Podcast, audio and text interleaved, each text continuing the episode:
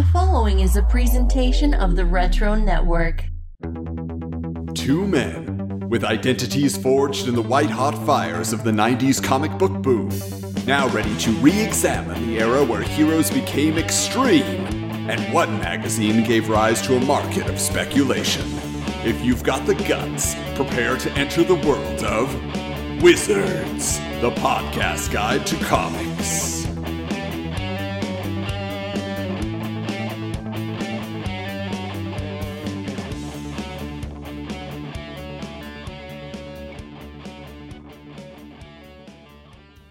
Greetings, geeks, and welcome to part two of the Gareb Shamus interview. I'm sure you were as dazzled as we were by all the stories in part one, and there is more in store for those of you who somehow caught this but not part one. Make sure that you go back in our podcast feed at wizardscomics.com or your favorite podcatcher and find part one. But now let's get into part two, where we explore the world of wizard conventions, their spin off magazines, and so much more. Take it away, Mike. Michael.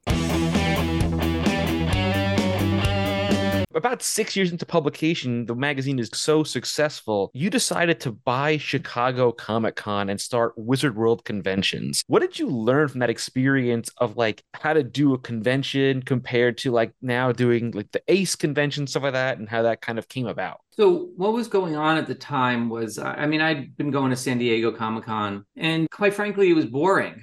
You know, I knew the owners. I mean, they were very nice, but but it was boring. There was a, a huge emphasis on old, whether it was silver and golden age, and also at the time it was. I, don't want to call it like the independent, but it was also it was the non-image independent. It was like the San Francisco uh, based independent comics and that was fine and there were great comics out of there but it wasn't anything that was popular and that's really what the focus was there. I mean, there was a year back in the mid 90s where Marvel didn't even go to San Diego hmm. because hmm. it wasn't a show for them.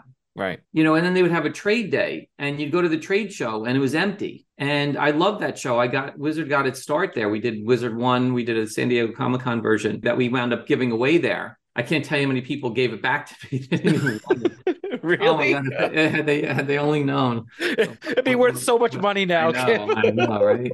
And they wouldn't let us do stuff. We we would starting to do like this wheel where people would spin the wheel and would ask us questions and win prizes. And then San Diego didn't want our lines. It was like, are you kidding me? It's like this is a comic book show. You're supposed to have fun. And I'd been friendly with one of the owners at the Chicago Comic Con. Uh, this guy Gary Colabuono. He was a big dealer back in uh, Chicago. Had a lot of stores called Moondogs, and we were selling a lot of wizards. So I was very good friends with him. And he called me up and he's like, "Look, Gary, we're having a lot of financial trouble with the show. Are you interested in getting involved with us?" I said, as a matter of fact, yeah. I said, you know, I'd be interested in buying it. I'm like, because, you know, we can't do anything in San Diego. And every other show is just just literally just old people selling old comic books on tabletops. I'm like, yeah, I'm like, I want to get into the show business so that we can actually do stuff that's fun. And my sentiment wasn't it wasn't alone. You know, I was friends with the image guys and they were they were killing it and they wanted to do fun stuff and everybody wanted to do fun stuff. But all these old people kept telling us what we could and couldn't do, you know, to have fun. So I said, screw it. I'm going to buy the Chicago Comic Con and really show what a Comic Con needs to be like. And called up everybody and said, We're doing the show. You can do whatever you want. I don't care. Like, whatever fun you want to have, here's the space.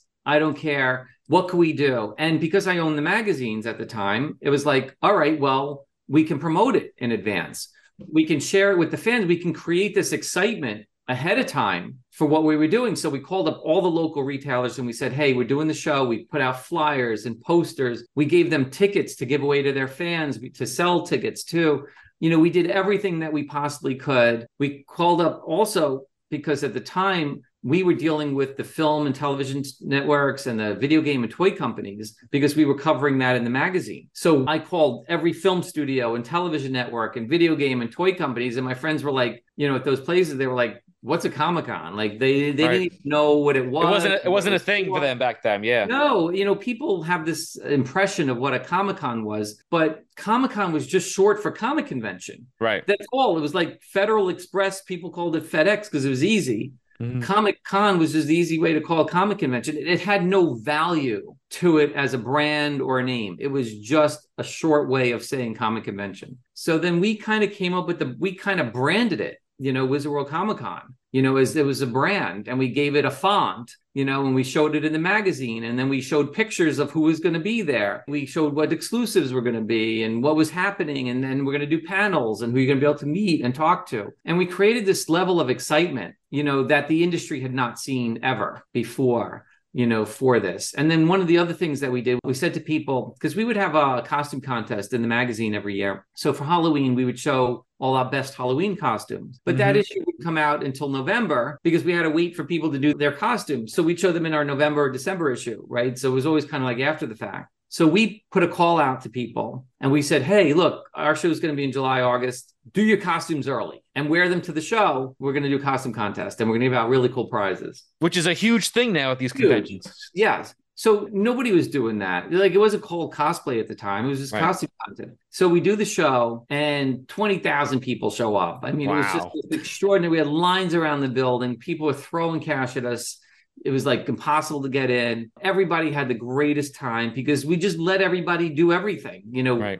fire marshals would give us a hard time. It's like, all right, fine. Like, all right, we'll do this. Like, we had to pacify everybody. You know, we went into the show thinking, all right, it was just going to be a party for the magazines. It didn't meant to be a business. It just meant to be a party because the magazines were doing so well and we were just giving everything we could away just to like make sure you know this party was fun and, and people showed up needless to say it was a massive success Everybody had the greatest time. Everybody was talking about it. So many people showed up in costumes. And then we were able to show the costumes in the magazine. And at the time, Wizard was in about 75 countries in about wow. a dozen languages. So all of a sudden, when these pictures hit the magazine and the magazines went worldwide, and everyone around the world saw these pictures of the show and of the costumes they went like holy shit this is just insane. And that's when the magazine went crazy, the Comic Cons went crazy, San Diego went crazy. Everybody wanted to do a Comic Con, and then everybody was ripping us off. But it didn't matter. It actually worked to our benefit because the more people copied us, the more successful we became. And the more Comic Con became a brand, the more companies felt like they needed to be a part of it. And then that whole thing just exploded like you've never seen before. And they're probably paying you for ad space in the magazine to promote their own conventions as well, which is beneficial for Wizard Magazine as well, because it's in all these different countries, all these different languages now, and they're paying for ad space for you, which is. Yeah, we were pretty smart. We, we were very tough at the time. I mean, we were I don't want to say we weren't an easy company to work with, but we were we were we were ball busters. Like we really we were tough. Like we told people like you want space at the shows, you got to buy in them. Like we really you know held people up. Like you if you want to be a part of this thing, you got to pay. You know we we really were trying to like you, you got to support this. Like this stuff isn't free. It was right. expensive. And you know if you want it to work you know you really have to support it. You can't just show up and take advantage. So you know yeah we really tried to get people to that you got to pay for this stuff. You got to be a part of and to be a part of this world. And it wasn't a bad thing. It was actually good because look what you're getting for it. Like, right. You know, you're getting full access to everything. You want to be successful, you got to be there. Yeah. You know, it worked. But now we've been talking a lot about, you know, Wizard specifically and the comic books and all that side of things, but you guys managed to really push beyond that in a major way and become the voice of the other hobbies of pop culture, like with ToyFare, which became equally as beloved beloved as Wizard. I mean, just like that, there's an amazing magazine, all the action figure news, all the toy news you need. InQuest. Now you guys are the source for all the information on the collectible card games. Then Anime Insider. Nobody else is publishing like a dedicated magazine to anime, and look where that is today. yeah. Know? And then there are others that you're trying to get a foothold in. There's Sci-Fi Invasion. There's Toons magazine. There's Bean Power. There's In Power. Like you're trying trying your best, and some were more successful than others. Why do you think those core three maybe connect?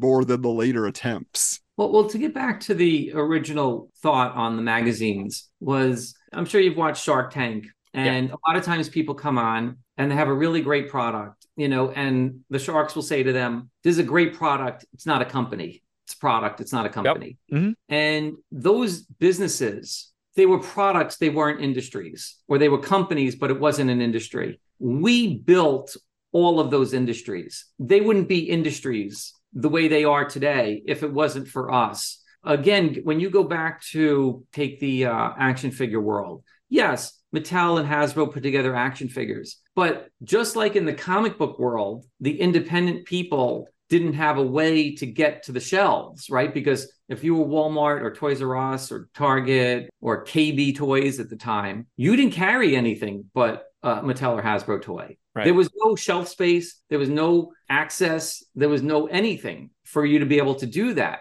But what we did was we used the power of Wizard to show that look at all these independent toys that are possible to be out there. So the first and greatest one was Todd McFarlane, right? Right. With, with his Spawn toys, right? All of a sudden, he had a place to show his Spawn toys because we had a magazine that was dedicated to Mattel and Hasbro toys. So all mm-hmm. of a sudden, we could put him on the same footing as everybody else. And now, once Todd showed people that you could be an independent toy manufacturer and make it and actually sell thousands of toys and not hundreds of thousands of toys and be a successful toy company, everybody was like, holy shit, like this is huge. Right. So all of a sudden, everybody started coming out with toys that they could sell into the hobby shops and not have to worry about the mass market.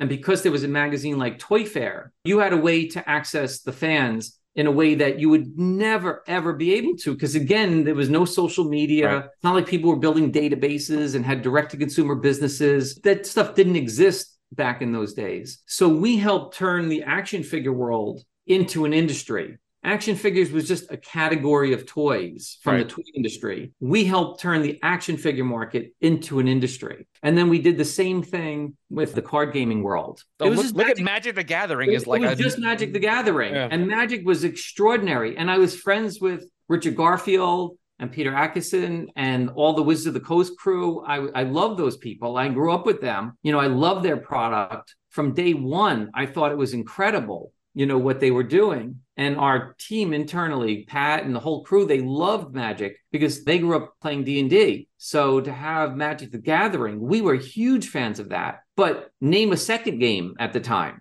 right. It wasn't. So when we started Inquest, we started it with the idea that hey, that not only check out Magic, but there is a lot of other games that you should be uh, checking out. And what do you think was born into that world after that happened? Pokemon. Pokemon. right? Yeah. But had we just said Magic sucked and given it no whatever, and not that it wouldn't have been successful, but but we gave it a, a vehicle. We gave that world a vehicle for independent people to be thinking about. Hey, if Magic can make it, we can make it too. And now we have a magazine. And even at the time, Wizards of the Coast had their own magazine. They weren't featuring other people's games. You know, they weren't looking at White Wolf and they weren't looking at all these other uh, game manufacturers that were doing card games. They had no interest in promoting that, but we did. So we helped turn that from a product to an industry. And then the same thing happened in the anime world as well here. But I also give a lot of credit to my buddy uh, Stu Levy, you know, from Tokyopop. He was really on the forefront of the Japanese manga movement. He was a friend of mine, lived in California, and he also lived in Japan. And again, it, back in those days, you know, it was just not only was it foreign in the sense that it was from another country, it was just such a foreign product. And I was always looking at everything out there and searching for what's fun and cool and interesting. And I was a big uh, kind of manga anime fan back in the day, and uh, and so were our guys internally. And I was friends with Stu, and he was trying to bring over stuff from Japan into the U.S. And all of a sudden, it started coming over, but nobody could make heads or tails of what was what. Like what was good, what was not good. Because I hate to say, because back in the day, a lot of it looked the same, right? And it was very hard to discern one from the other and what was good and what was not good unless you read it. So so that's when we started anime insider. And that that also i think really helped a lot of companies here get a foothold because they had an entry point into the us market and they had a third party voice into what was good. So was companies like funimation and Tokyopop and a ton of the others. You know they now had a way to reach consumers through a, a, voice that said, Hey, again, just like in comic books, this is okay. This is good. You know, you have permission to check this out. We really were influential in all of these areas, you know, turning them into industries and businesses, you know, in a way that that you needed a third party voice, you know, to do that. And yes, we started a lot of other magazines. You know, I wanted to start a kids magazine because I want there was so many things that were coming out for kids, right? So like Pokemon, even though it was uh, manga and anime related and it was card game related, it was still too young at the Right. time for the products that we had. So we wanted to start something for that. There was a lot of animation coming out. Uh, sci-fi properties were becoming really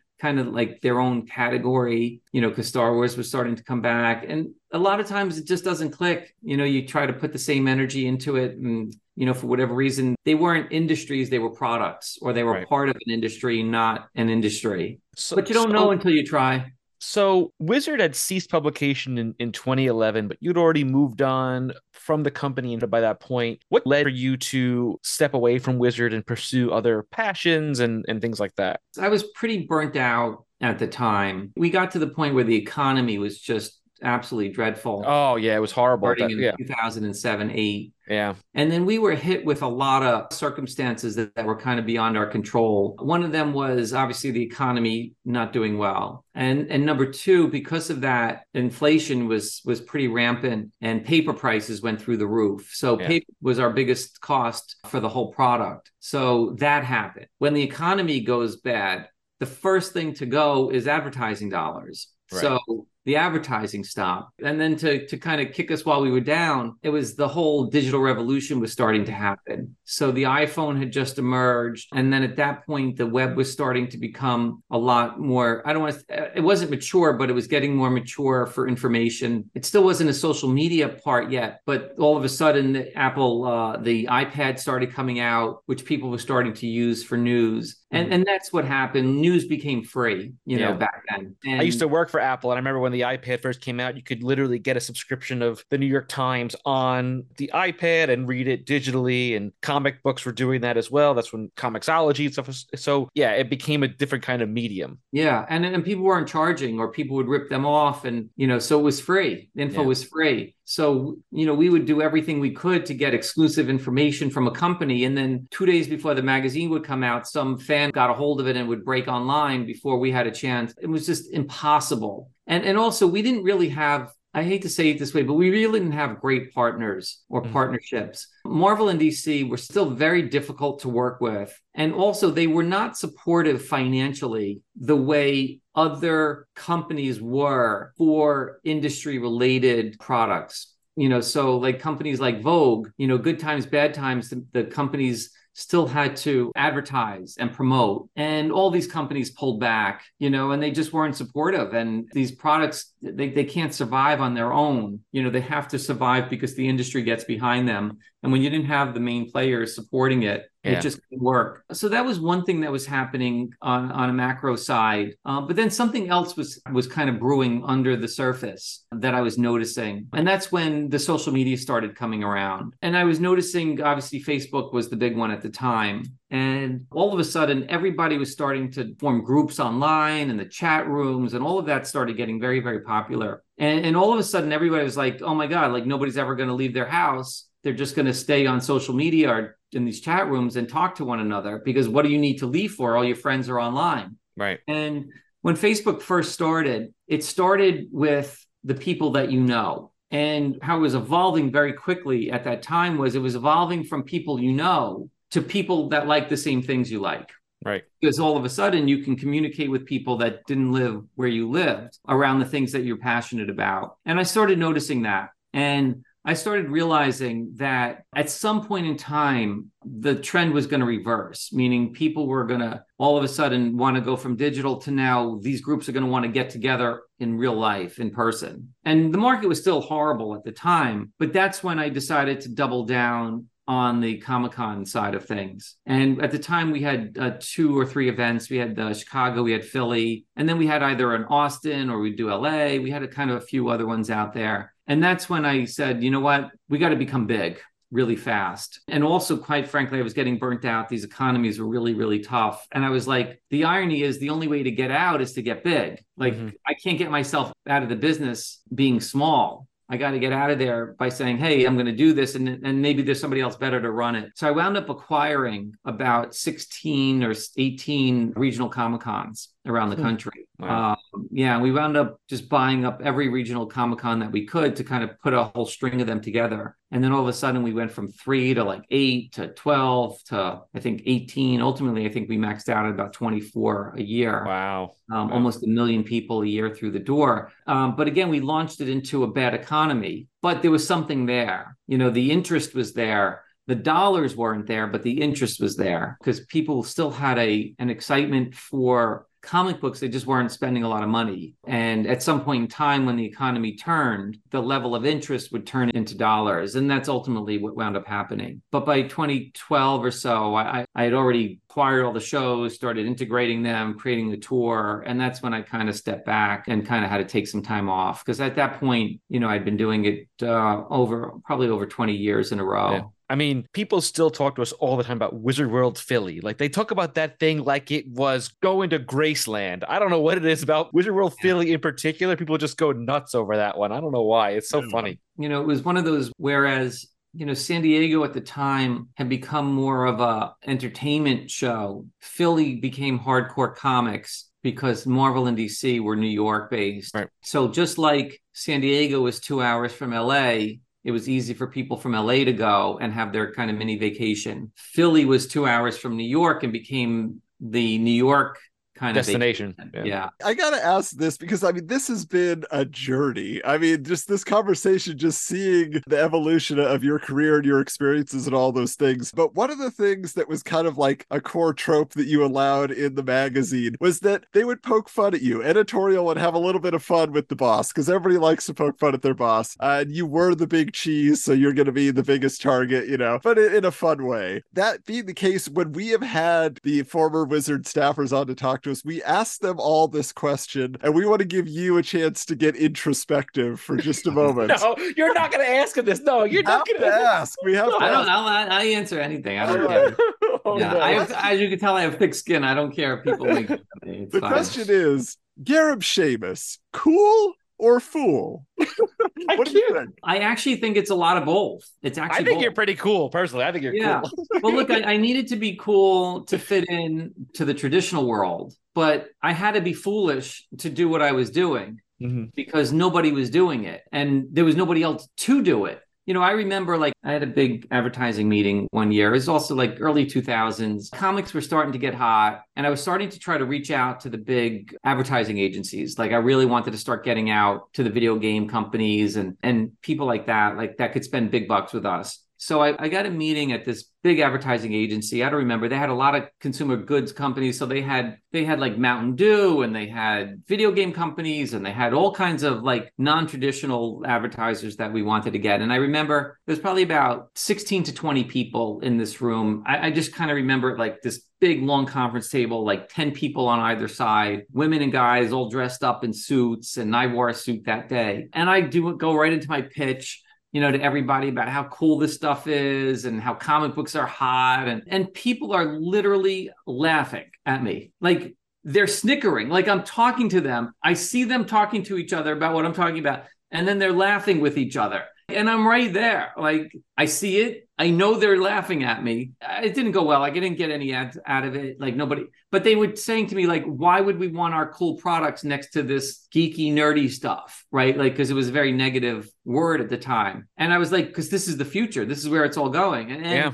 no matter how much I did that. So, and when I left that room, I would say to myself, Am I crazy? I think I'm the only one that knows what's going on here. Oh, You've yeah. got 20 people and they're all wrong. Mhm. Not one of them is right. They're all wrong. I'm right. And like, I didn't have any self doubt about it. And you have to be foolish. You have to go into it like with this crazy notion, you know, that you're going to try to convince everybody when that was the mentality at the time. I used to say at this time, like, listen, nerd is the new cool. When you're like a geek and you know about, you know, technology or you know, everybody has their different little geeky thing. Like that's what's cool. And it's especially with social media, it's sort of opened up that world of like everyone has their little nerdy interests and stuff like that. So I actually have an interest. I, I was thinking about this as we've been talking, and I follow you on Instagram, and I love how you promote your children and, and their ambitions. And I feel like a lot of the Shamus family, you know, you talk about your mom running the shop and you have your brothers and your dad, and it's a very family driven, positive way of being as, as a parent and helping your children grow. And I feel like that comes from your mom and dad. Like, I want to cultivate my kids' creativity as they did for me. And I just want to give you kudos for that. And I, I love that sort of thing. It's you know, not really Oh, a question. you. But you know, yeah, just no, my kids are the joy of my life. Uh, I had a very, very blessed childhood. I mean, we were we were middle class, so it's not like you know we had money or whatever. But because my parents always had jobs and had now they were entrepreneurs trying to make it. But I had the most loving family. I had three brothers that were my best friends, and I had parents that loved us and that supported us and our interests and our hobbies and made it family stuff. And you know, I, a lot of times creativity comes from a negative place Mm. from a place of hurt or overcoming challenges. And I, believe me, I've had tons of negative things and not good things happen to me, or got involved with you know bad people, or you know people that want to take advantage, and all like everything that you can imagine. And I'm, but I'm still a very kind of rose-colored glasses positive person. But I never lose sight of the fact that I had a very blessed childhood. You know, and a lot of people that create, you know, there was a death, a love lost, a Mhm. this or that. Like, look at all the the biggest songs of all time, right? Or because you know your boyfriend or girlfriend broke up with you, or somebody passed away. yeah, they, they stem from some sort of heartache, yeah, or Right. Stand stand up comedians Right. all all come from some sort of you know trouble. Yes, and everything that that in my life comes from a very positive and optimistic place, and I try to do that with my kids. You know, the number one thing is that I don't own them; they're not my possession. That they're their own people, and that they could always do whatever they want, and I want to be there to support them. And my parents always said to me, "Look, you know, just get educated. We don't care what you do in life; just get an education, so that at least you know it's something that nobody could ever take that away from you, and you always have it." And I kind of felt that way with my kids that I'm never going to push them into what I do. They know what I do. If they're excited, great. If they're not, that's fine. This is my life, not theirs. Just like I've been exposed to a lot of things, you know, my goal was to expose them to things as well. And so that they could find the things in life that they're passionate about. And again, I'm very blessed. You know, you know, I, I don't, I don't try to hide it. Like my kids are never going to go hungry. They're never going to be without shelter. You know, and I've had this discussion with them, and they're not entitled. You know, they don't act that way. They don't feel that way. But they've been able to pursue their paths, knowing that you know that me and my ex and my ex is absolutely wonderful. We're best of friends. It was she's she's the most extraordinary woman and mom out there and also is a very you know kind of a huge driver for them also but that they were always going to be supported you know that they can follow their path and their dream and know that you know if they get knocked down we'll be there and that they can take their chance with their own life to pursue something that can make them excited but also change the world if they feel like that's something that they want to do. Yeah they're just incredible and now they're more like my best friends That's you know great. than my kids Well, Garrett, That's uh, as we close out here, uh, you did mention at the top that this is something you maybe wanted to get into just a little bit more because, you know, recently we did lose your partner in crime in the Wizard experience all throughout, which was Pat McCallum. And you, you mentioned how much you admired his creativity and all those things. I don't know, is there like a particular Pat memory that always stands out to you, or is there something that you would specifically point to and just say, oh, this is what it was all about with Pat?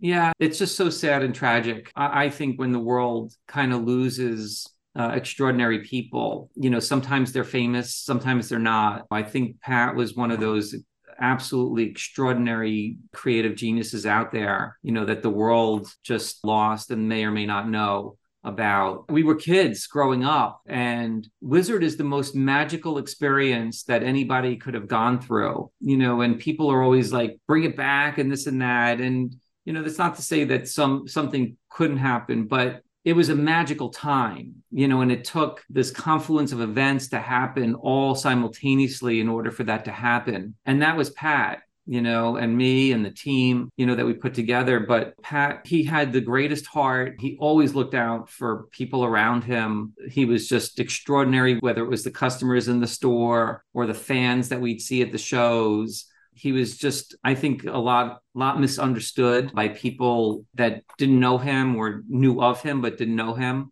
And uh, yeah, I just can't say enough about him. I, you know, he was very hard to stay in touch with. I mean, a lot of people kind of reached out and wanted to be in touch. He was he was hard for that to happen. My dad had passed away a few years prior to Pat passing away, so I I I reached out to Pat because he was very close with my dad, and he was really kind of a part of our family because Pat really didn't have a strong family to the point where like Pat would literally come over to our house for Thanksgiving dinners. And you know there wasn't a part of my you know growing up that I don't think about what an integral part of that he was. So I I kind of had this conversation with Pat about my dad. So Pat wrote me and my brother as a story about something with my dad you know, kind mm. of a memory that we had all forgotten, you know, that Pat had reminded us about. And it was just such a kind of wonderful kind of walk down memory lane, you know, to see kind of from Pat's perspective uh, how much he loved my dad and my family. And then, yeah, I mean, I I, I try to stay in touch with him and reach back out because I, I I had been thinking about collaborating with Pat on something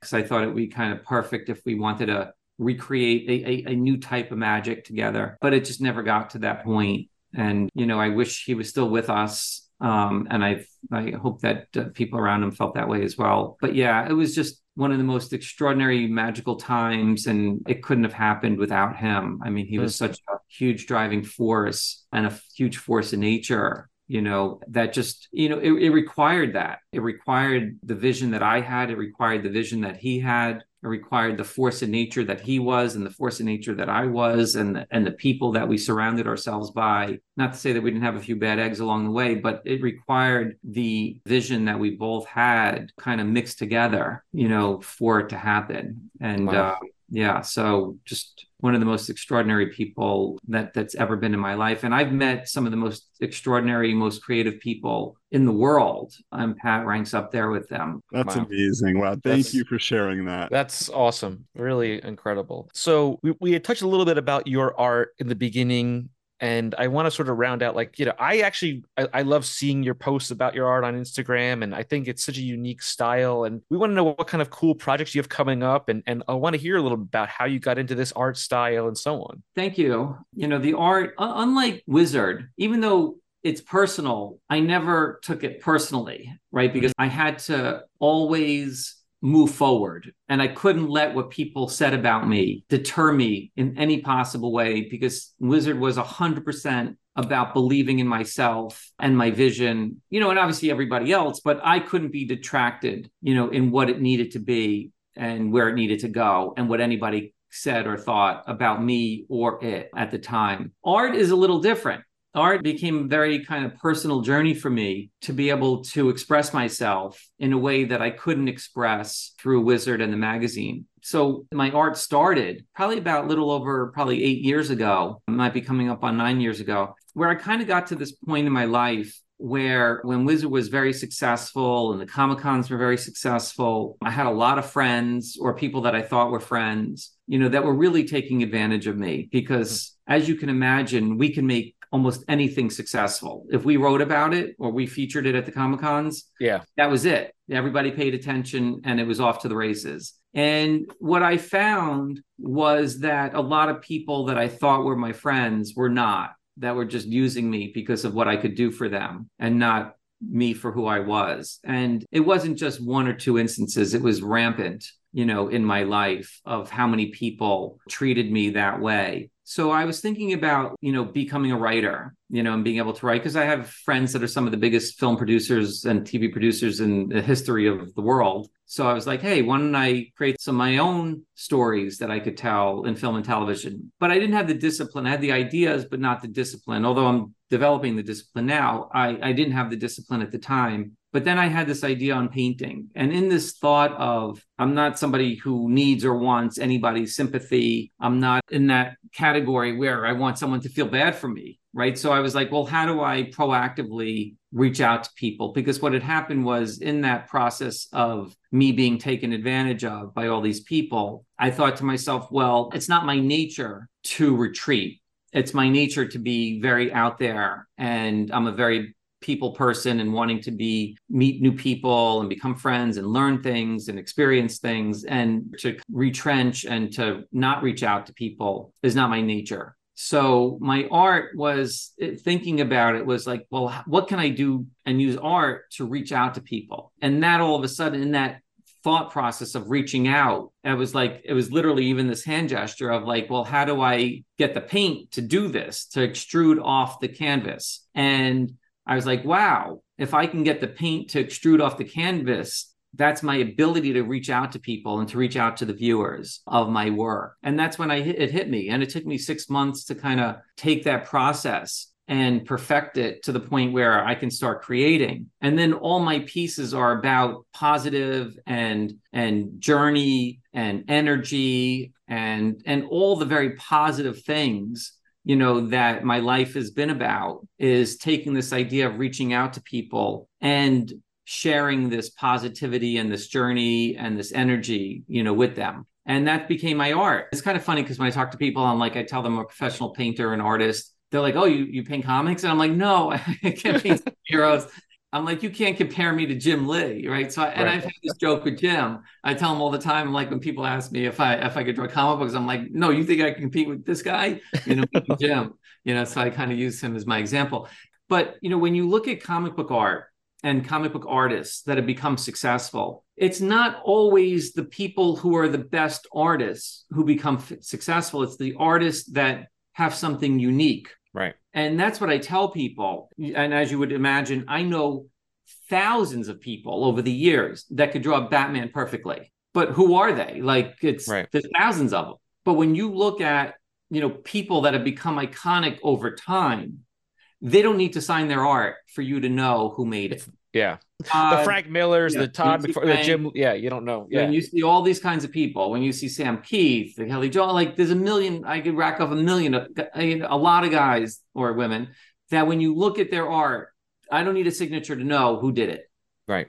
And those are the people that become successful. Somebody that have been able to do something unique, not better, but unique and uniquely identifiable to them. So to me, it was also in the idea of creating art. How can I create a process that's uniquely identifiable to me? So I can't tell you how many times I have friends sending me pictures of they went to this museum, they saw this picture, they they saw this in a book, they saw this at a fair, they saw something, and they'd be like, "It reminds me of you," right? Mm-hmm. And it's like you know, to be able to create something that's uniquely identifiable to me was also something, you know, not to get a little too deep into it, but the other thing that's kind of fascinating to me about the fine art world is how my work does get read in the sense that, you know, I've, I've met some some pretty extraordinary people in the art world, you know, that have been lifelong collectors or or advisors or collect, you know, or just gallerists, you know, and they could tell me about myself just from looking at my paintings. And I'm wow. like, how the hell do you know this about me? Like, I've never talked about this, I've never expressed this, but yet they could read me like a book by looking at my art. And I don't know how. And, and it's the same thing when people look at my art, it makes them feel good and have this positive optimism. And again, I don't know how people see it, but yet it's there and people feel it. And that to me, I, I don't know how I've been able to accomplish that with my art, but I have, and and that is really makes me feel so good to be able cool. to have that kind of impact. And, and I like the idea of you know your art is there to cultivate positivity and and things like because like I feel like the world needs some sort of optimism right now. There's so much chaos going on. To have that sort of positive energy and, and optimism and you know hope, if you will, is is, is a big deal right now. You know, I, have used this word uh, permission a lot in our conversation, and and I use it in the art world as well. You know, because you can always look at the bad things that are going on and say this is life. You know, but yet there's so much good things in life, and there's so much to be grateful for. You know, and a lot of times people don't want to be able to share the good things when they know other people are might be going through some bad things. And one of the last shows I did, I called it permission because it was like giving permission for people to feel good about themselves or what they have or their family or what they're grateful for and yeah i mean it's it's a lot of times people they need somebody else or something else in their life to let them know that it's okay to enjoy something you know mm-hmm. that they don't have to just always be negative or feel bad or or just because someone else might be suffering that they're not allowed to to feel good about themselves. So yeah, so that's a big part uh, of that. You know, as far as showing, um, I, I, just uh, I, I lived in California for a few years and just moved back to New York. So now I've been able to set up my new art studio. So I'm going to be a little bit more prolific, and then I'm going to start doing um, some more art fairs coming up. You know, hopefully uh, starting between the beginning and middle of next year. I'm going to start uh, getting out there with some new pieces that I've been working on. Uh, it's going to be exciting to show it. That's awesome. So we jokingly used the word official earlier in the podcast, but I I want to ask if you could anoint us as the official Wizard podcast. I'm not getting any more legal letters. I don't know if this uh, Random House owns official podcast.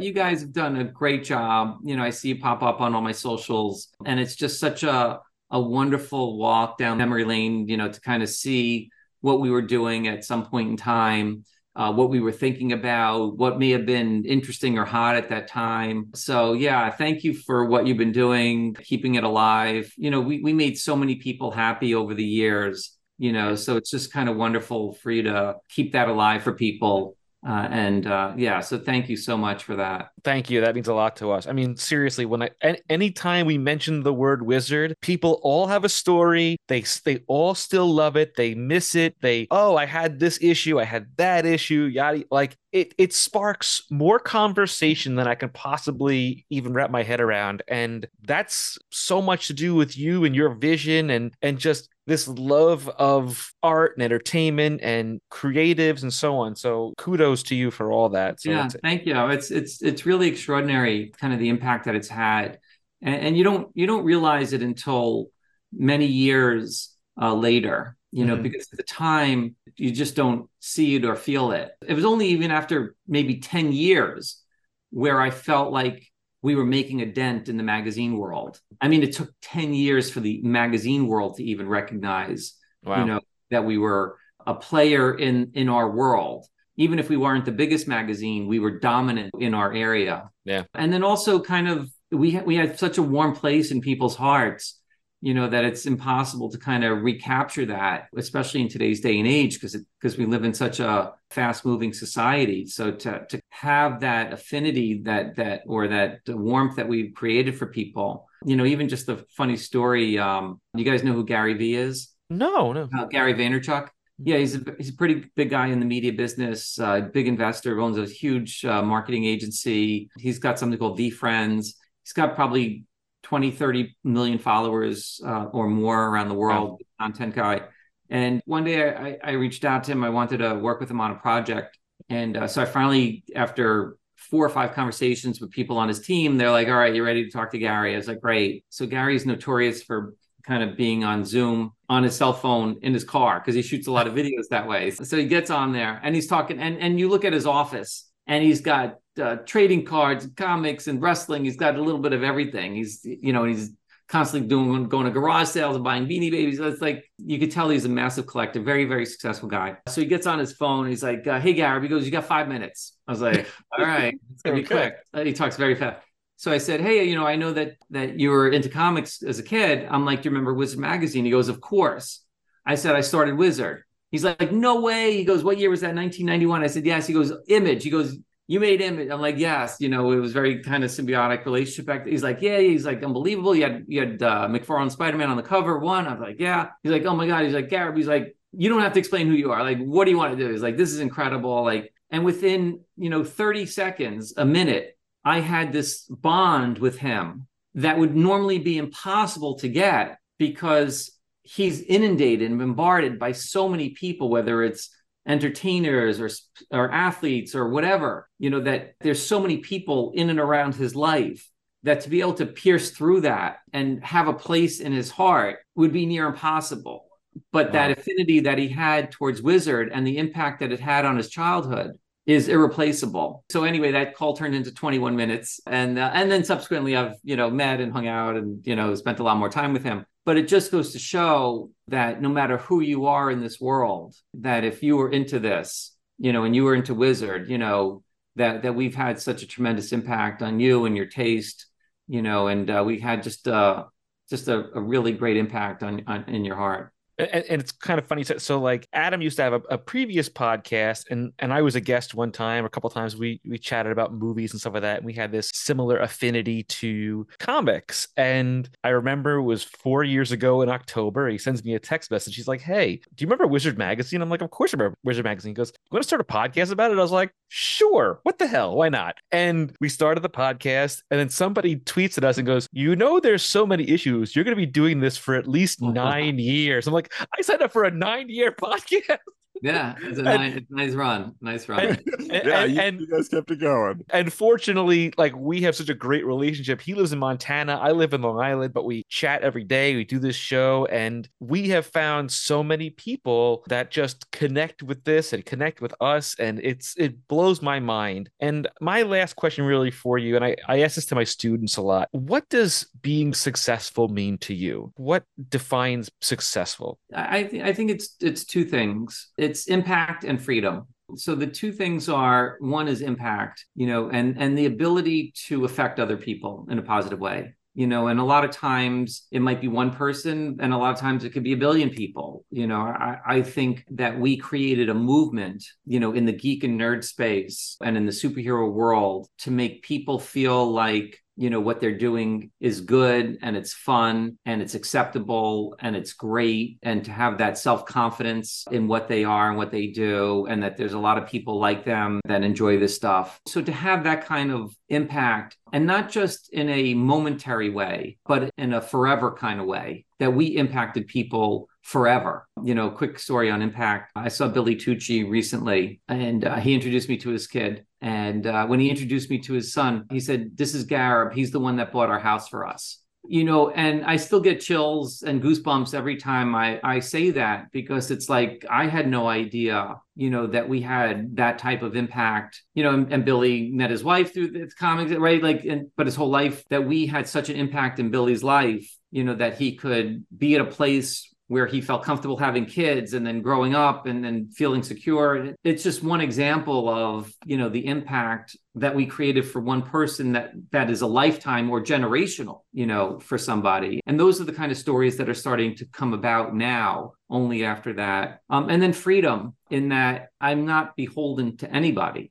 you know, I can come and go and do anything I want in my life. I wake up and I don't have to answer to somebody. Um, I don't have to tell somebody what I'm doing or why I'm doing it. I don't have to explain myself. And I have that freedom to kind of live my life the way I want to live. And I'm grateful for that every single day when I wake up and when I go to bed. I really feel blessed in my life that I have that freedom or the success of this freedom to be able to do that you know, and then that allows me to create impact out there. And some things work, some things don't work, but at least I have, you know, the freedom to be able to to try that. Incredible. I mean, I could talk to you all day. I was bl- bl- blown away by your story. I know. I thought we'd go an hour, went to, but uh, but I love talking about the stuff, and and especially when I know that people are really passionate about something. I mean, there's nothing that gets me more excited we really appreciate the time. Yeah, we really do. It, it, means the world to us. So thank you so much for being on our show and talking to us and sharing your memories and and just a lot of your just insight on things. It was just incredible. So thank you so much. Thanks, Again. guys.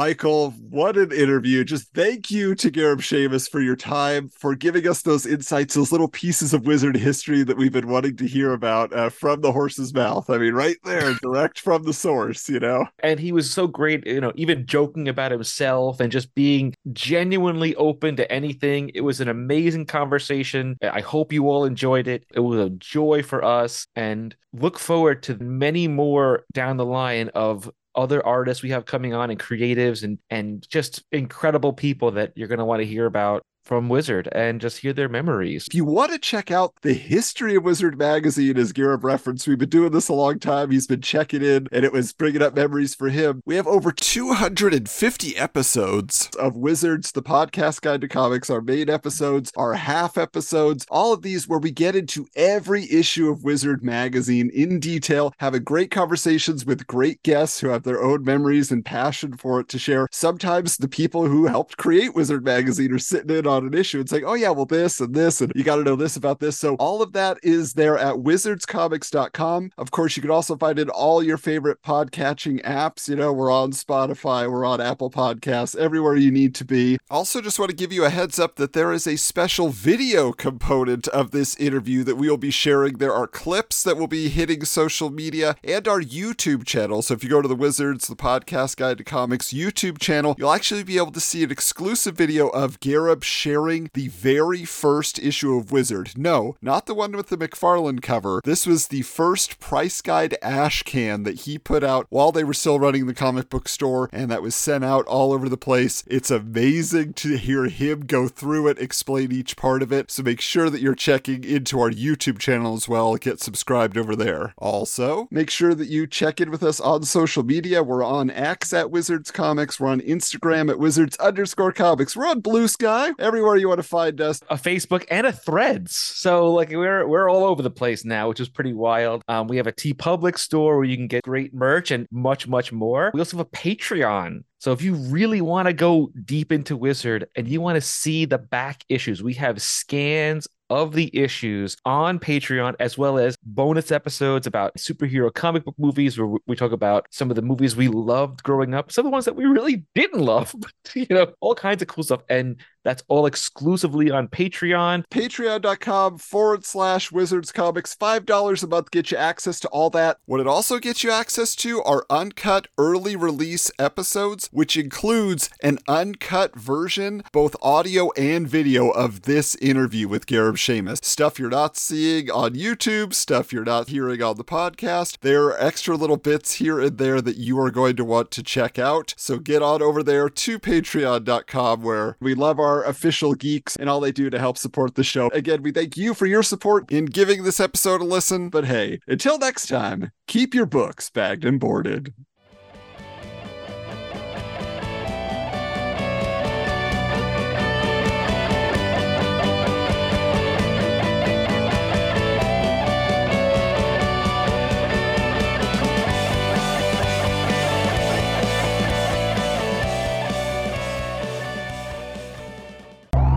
This has been a presentation of the Retro Network.